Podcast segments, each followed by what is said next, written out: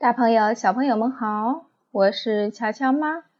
今天呀，我们接着讲《洋葱头历险记》第二十九章尾声。番茄骑士恨不得马上冲到尖塔那里，扯下自由旗帜。他一步四级的奔上楼梯，累得呀气喘吁吁。每走一步啊，身子就胀大一圈儿，快到塔顶了。可他臃肿的身子根本钻不过小门到平台上面，他被卡在门里了。离那面迎风招展的自由旗帜只有几步远，洋葱头和小樱桃在旗杆旁边站着。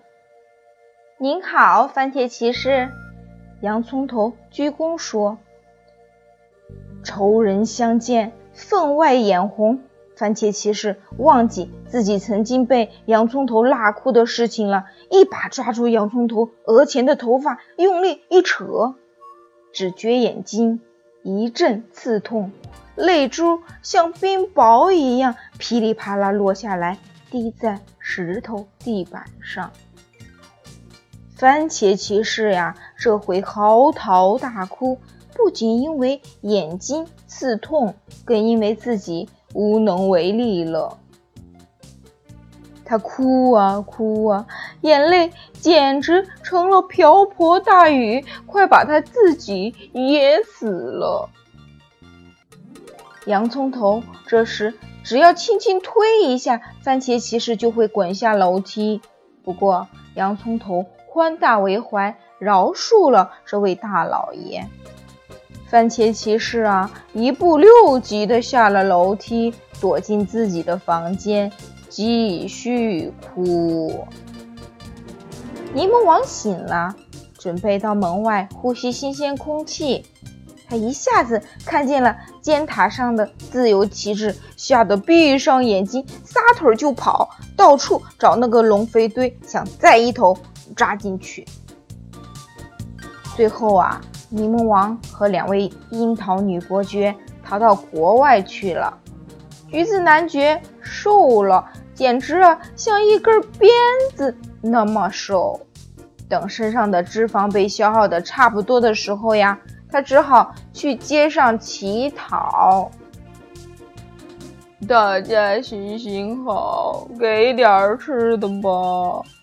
橘子男爵可怜兮兮地对行人说：“你这个家伙年纪轻轻的，难道不知道靠自己的力气去生存吗？”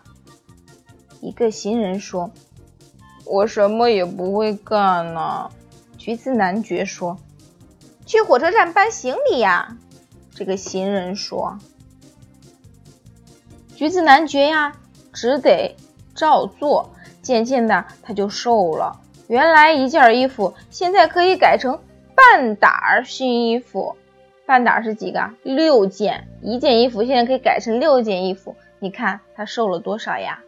要是啊，你去看他，他或许会给你看看他偷偷留下的旧衣服，一边还叹着气说：“不久前我有这么胖了。”蜜柑公爵没一点长进，就知道到橘子男爵那里。蹭吃蹭喝，如果被拒绝，他就爬到吊灯上寻死觅活的威胁。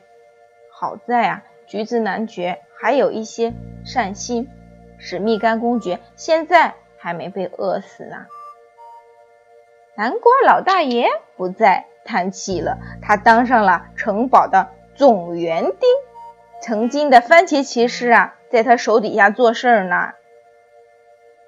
哦。大家难道不高兴让番茄骑士被赦免吗？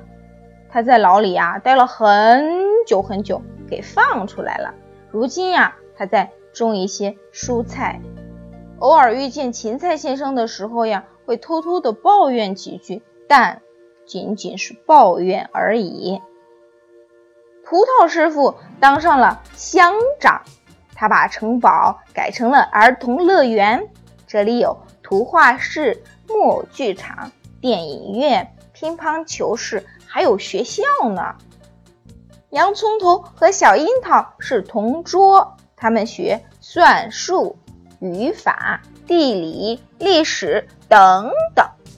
为了阻止坏人来损害祖国，所应当学习的全部科目，芹菜先生就成了儿童乐园的看守人。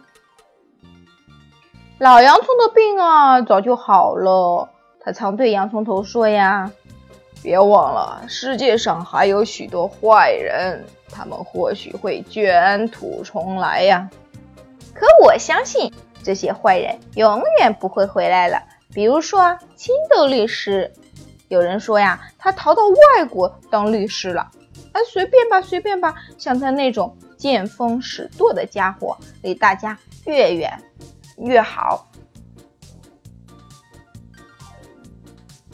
这个故事讲到这儿就快要结束了。要知道呀。世界上除了樱桃女伯爵的城堡，还有别的城堡；除了柠檬王和番茄骑士，还有别的坏家伙寄生虫。不过大家不用担心，这些坏人总有一天也会被赶走的。孩子们将在他们的城堡花园里快乐地玩耍，相信我，这错不了。